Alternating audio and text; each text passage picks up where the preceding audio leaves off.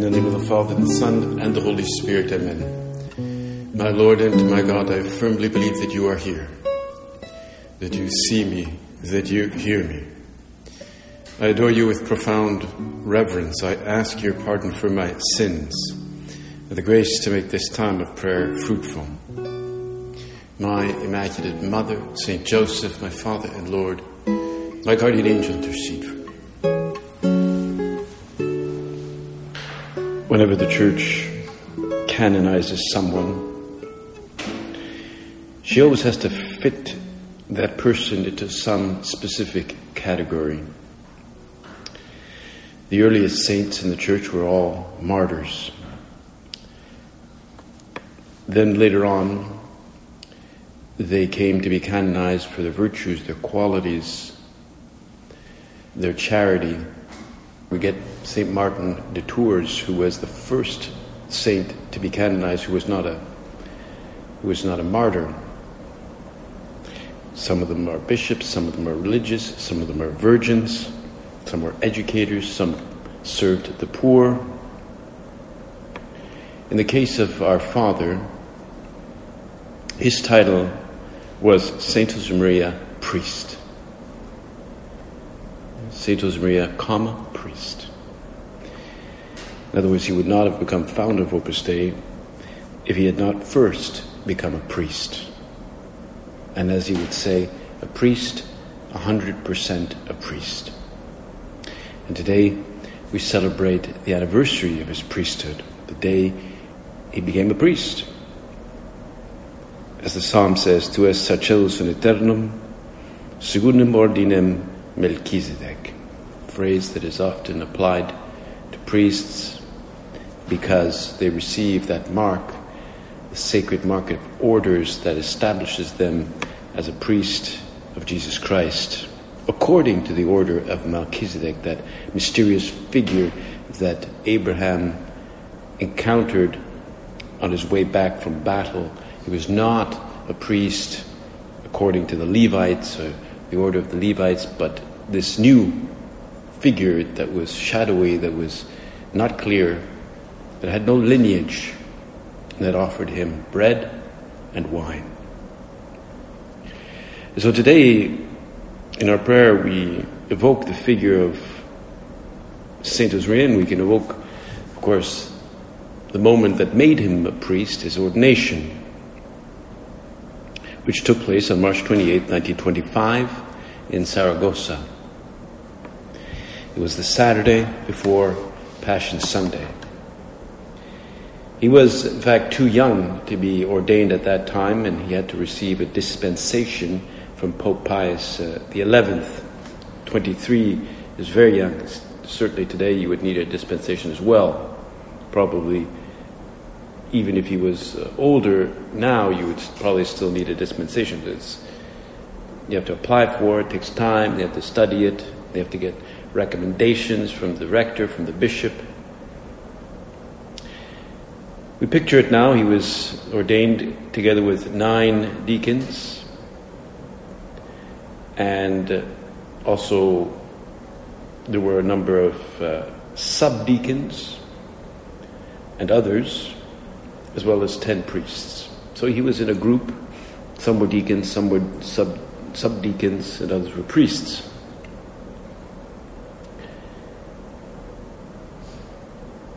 It took place in the chapel of St. Carlos, or San Carlos, this beautiful 17th century gem that was attached to the seminary of Saragossa.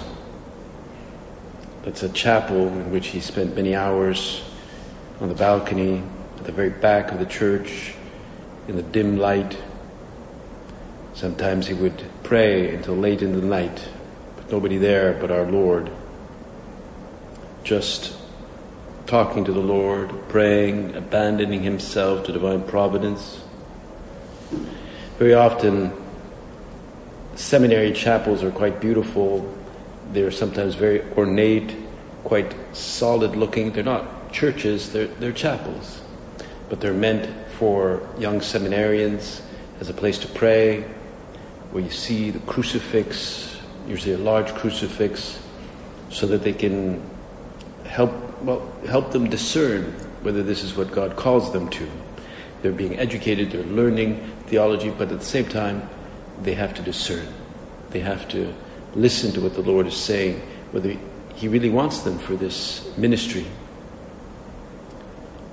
Often, when you enter a, a seminary chapel, you find one sole person, some guy there praying, and it helps you to pray.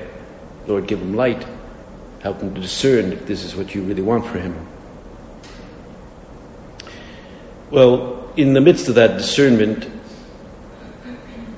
our father was praying about this, and he would have been ordained by the Cardinal of Saragossa, Cardinal Juan de Soldevila.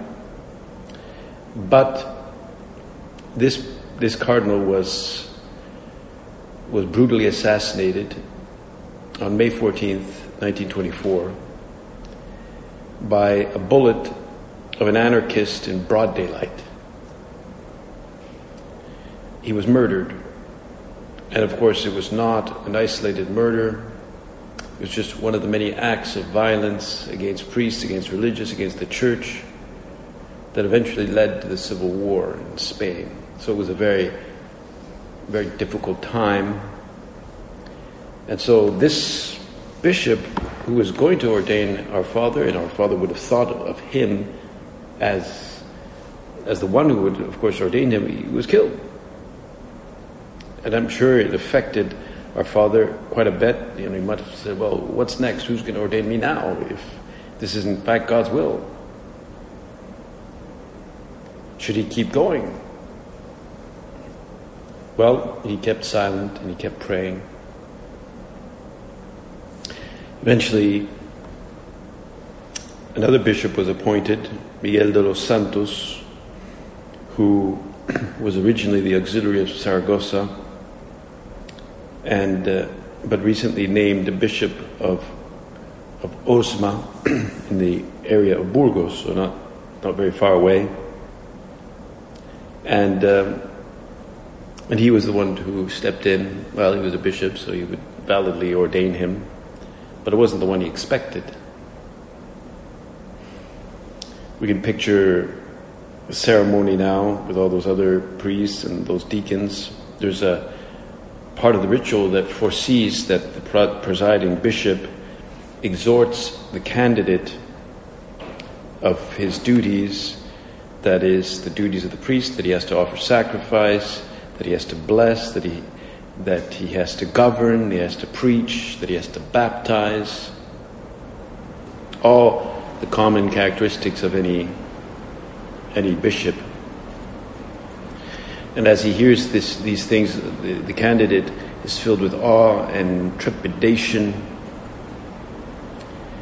because he's really receiving a very huge gift from God and not some kind of privilege. This is not some kind of software update or software upgrade.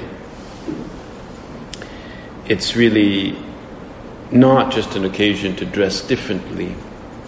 Already, in some places, seminarians themselves have to wear the clergyman you know, as a well as a sign that they are, I suppose, being formed, but they can be seminarians, therefore not priests, but still be dressed like that. They look exactly like priests, but they're not priests. You can tell they're they're quite young often, right? But uh, but now with the priesthood, they will be sealed. They will become ministers of Christ. They will be entrusted with this power to act as another Christ here on earth, and to have well this sacrament of orders, which will give them a particular power. And uh, when when the bishop says this, are you ready? Are you ready to do all these duties, these functions? The candidate has to say in a loud voice, Adsum, Adsum, I am present. I am here. Yes, I will do this. In the midst of this uh, liturgical ceremony, our Father put his whole heart into this. There was the anointing of the hands, which is called the Traditio Instrumentorum, where they give the, the new priest the chalice and uh, some other items that he will use in his priestly ministry. Then come the words of consecration, the moment of his prostration. Probably the prostration is the most moving moment because as he as the candidate lies there on the ground, he can't see anything. He can only he can only hear the litany of the saints being invoked, all those great saints that came before him. You know, and all he hears is Ora pro nobis, you know, Saint Teresa, Ora pro nobis, Saint Paul, Ora pro nobis, Saint Peter, Ora pro nobis, Saint uh, Jean-Marie Vianney, Ora pro nobis. And this lineup of greatness, of great saints, can be quite intimidating. Yet, as you hear this litany, you also know, though you're called to be a saint like them, you also know that they will be interceding for you, that they will be praying for you. And that lifts you up, that perks you up, that you're not alone here, even though all you can see is the floor right in front of you. Just got to make sure you don't fall asleep in that moment. Then come, comes the imposition of the hands. There in silence, the bishop simply imposes his hands. And that's it. Now I'm a priest. There's no going back. Then the other authorities there, other priests also impose the hands, but that's more of a sign of solidarity and unity, but it's the, the imposition of the hands of the bishop that counts, transmitting the, the, the sacrament of orders. There's also the anointing of the hands, because it's these hands that will, will anoint, will, well, that are consecrated, these hands. Pope Francis loves this image of the anointing. He says it has its roots in the Old Testament with this precious oil poured on the head of Aaron, running down his head, running down his beard, upon the collar of his sacred robes. The oil was not just a light dab, it was really just like this oil pouring down upon him. This is how Pope Francis described it in the Chrism Mass in 2013. This Mass that where we bless the oils and all the priests commemorate their own priesthood on Holy Thursday. He said, from, from the beauty of all these liturgical things, which is not so much about trappings and fine fabric than about the glory of our God resplendent in his people, alive and strengthened. The precious oil which anoints the head of Aaron does more than simply lend fragrance to this person. It overflows down to the edges. The Lord will say this clearly His anointing is meant for the poor, the prisoners, and the sick, for those who are sorrowing and alone my dear brothers, uh, the ointment is not intended just to make us fragrant, much less to be kept in a jar, for then it would become rancid and the heart bitter. So it's like this image of, of the oil running down into the edges of, this, of his garment. Indeed, this is what our Father did too. When, when he first began the work, he, he would go to the poor, the sick, those in the in the peripheries of the city that were, you know, that were not the wealthy. He talked to them, he gave them encouragement, and above all, he trusted a lot in their prayer, their offering, their sufferings for what he was now beginning to undertake with the founding of Opus Dei. Now, at this ceremony, there were very few relatives, only the essentials. His mother Dolores, Carmen, his sister and, and his brother Santiago, who was only six years old at the time, probably had very little recollection and didn't really know what this was all about. And it was a, at the same time, a, a sad moment because a few months before, in November of 1924. So just a few months, he had received the news that his father had passed. So his father knew that he would be a priest, or would study certainly to be a priest, but he passed away before he could actually witness this. So it was a, it was a, it was a sweet moment, a joyful moment, but also had this bitterness of his father not seeing him. First Mass was in the Lady Chapel in Saragossa.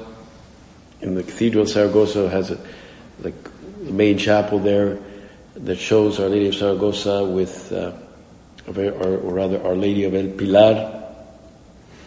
That is always uh, busy, always a lot of people there, and it's hard.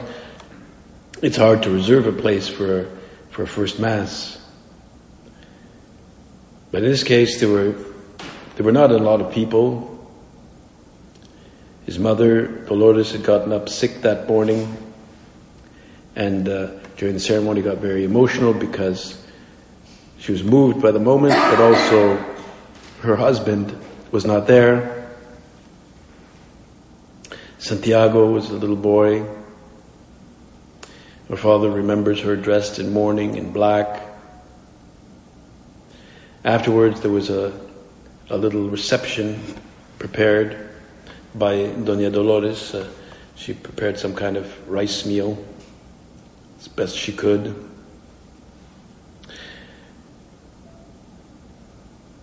Our father would say afterwards, uh, I never thought of dedicating myself to God. The problem never came up because I thought it was not for me.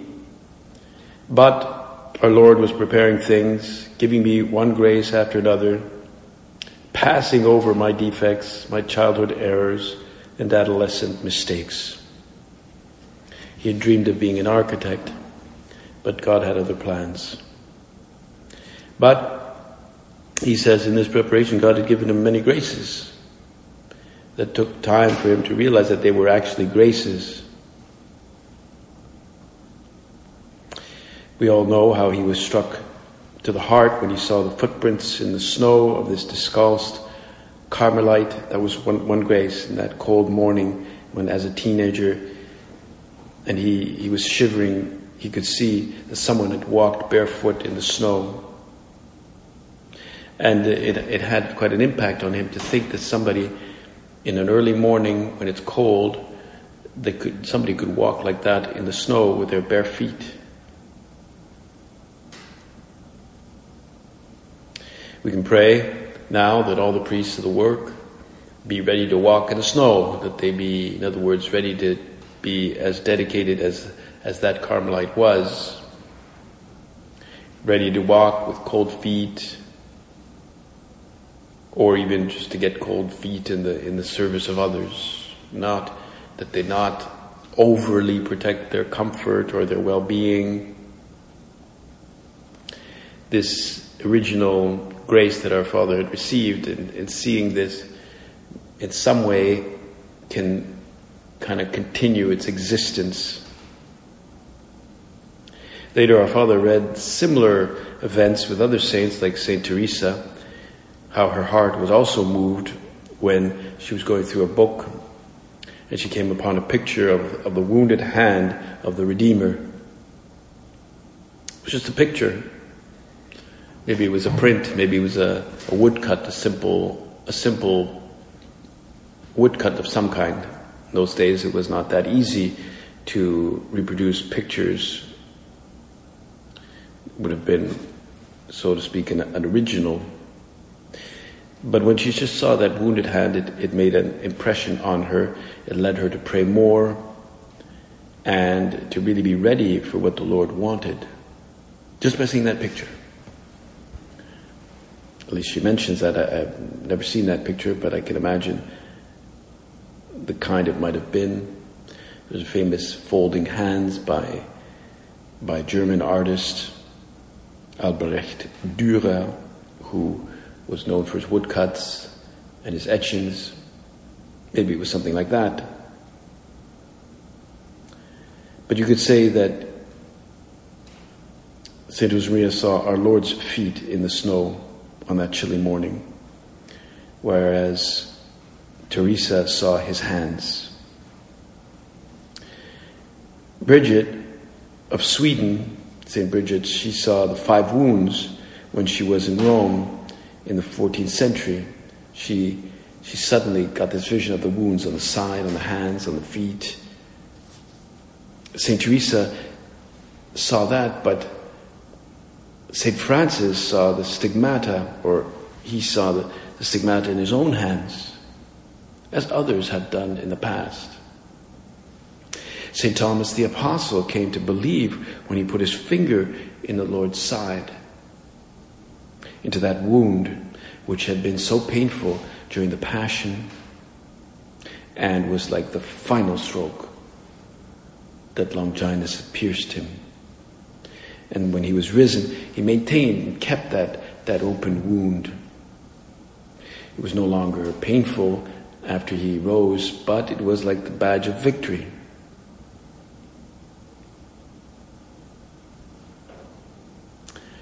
That's why traditionally we think of those wounds during the Easter Vigil when the priest traces them on the Easter candle and reminds us of those wounds. So, as as we think of the wounds or the feet or the cold feet, uh, we are invited to think about the grace that the Lord sends us when we have to be generous, when we have to give of ourselves, when we have to in some way suffer for the love of others, in our mission, in our vocation.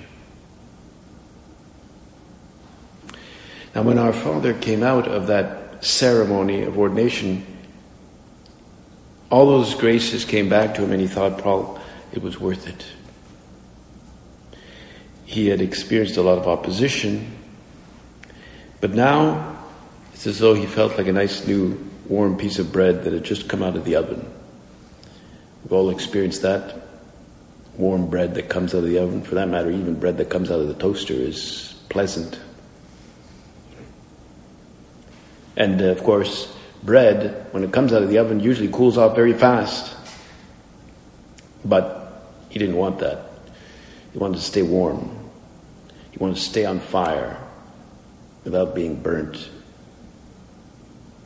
We can ask the Lord now to, to make us like that loaf, that, that warm loaf of bread, still warm and on fire without being burnt. We know that one of his uncles was a cleric who wanted to pull some strings so that he could get a good, comfortable position and move up the ecclesiastical hierarchy and maybe become a monsignor and then become a, a bishop and and then he would have a nice apartment and a nice place and all those days I don't think they had automobiles but uh, whatever they would be you know he would get a nice place and he wouldn't have to do much certainly not go out to the edges of society and serve the poor. It was for him an invitation to facilitate a form of careerism. It's a thing that Pope Francis has tried to mitigate as much as possible now in the in the new reorganization of the curia, so people only stay there for a certain amount of time and then and then they have to I don't know, apply for renewal or whatever. So just like he, he's just got this great revulsion for anything that smacks of careerism, of people wanting to get ahead. And but uh, we know Saint Josemaria was completely uninterested in that type of life. It had no appeal to him. He really wanted to be a priest 100% through and through, right down, as he would say, to the last whisker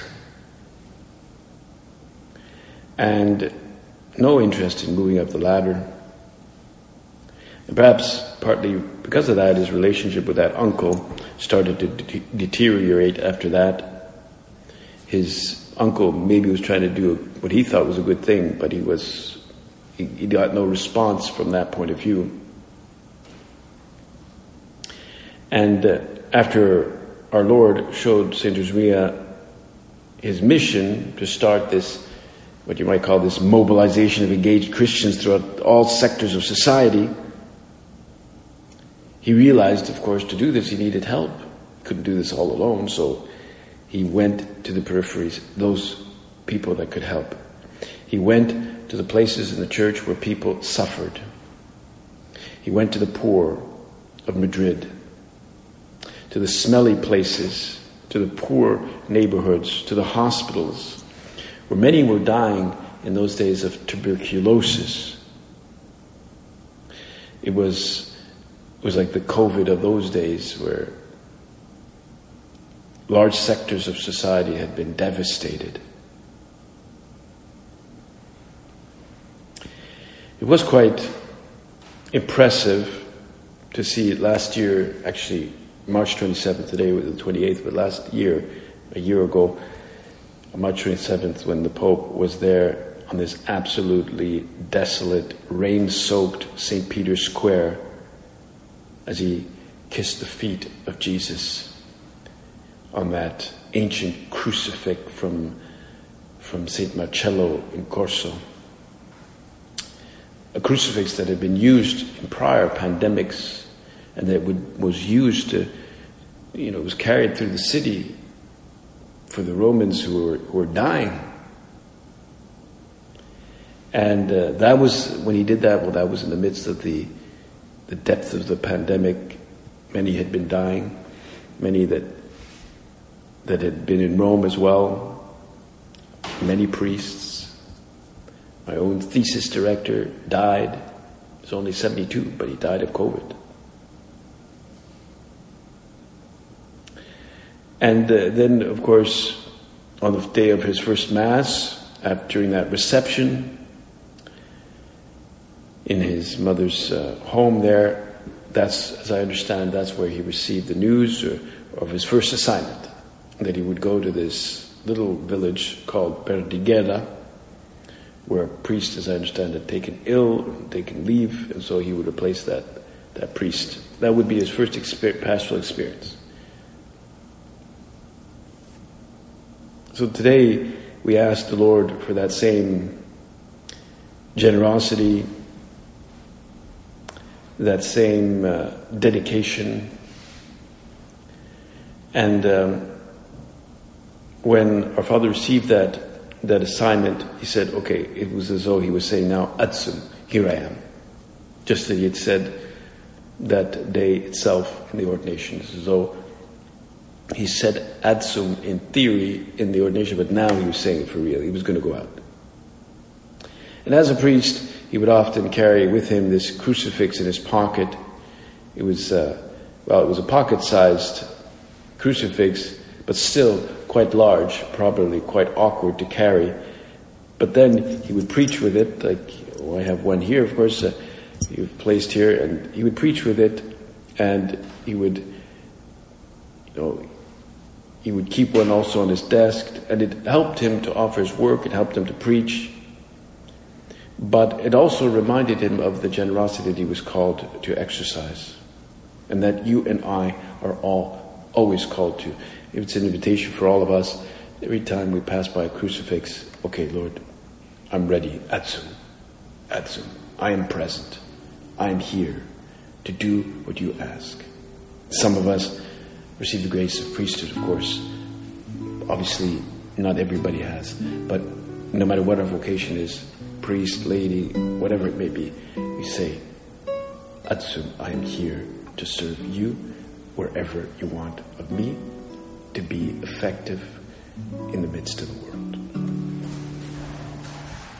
I thank you, my God, for the good resolutions, affections, and inspirations you've communicated to me in this meditation. I ask you how to put them into effect. My Immaculate Mother, Saint Joseph, my Father and Lord, my guardian angel, intercede for me.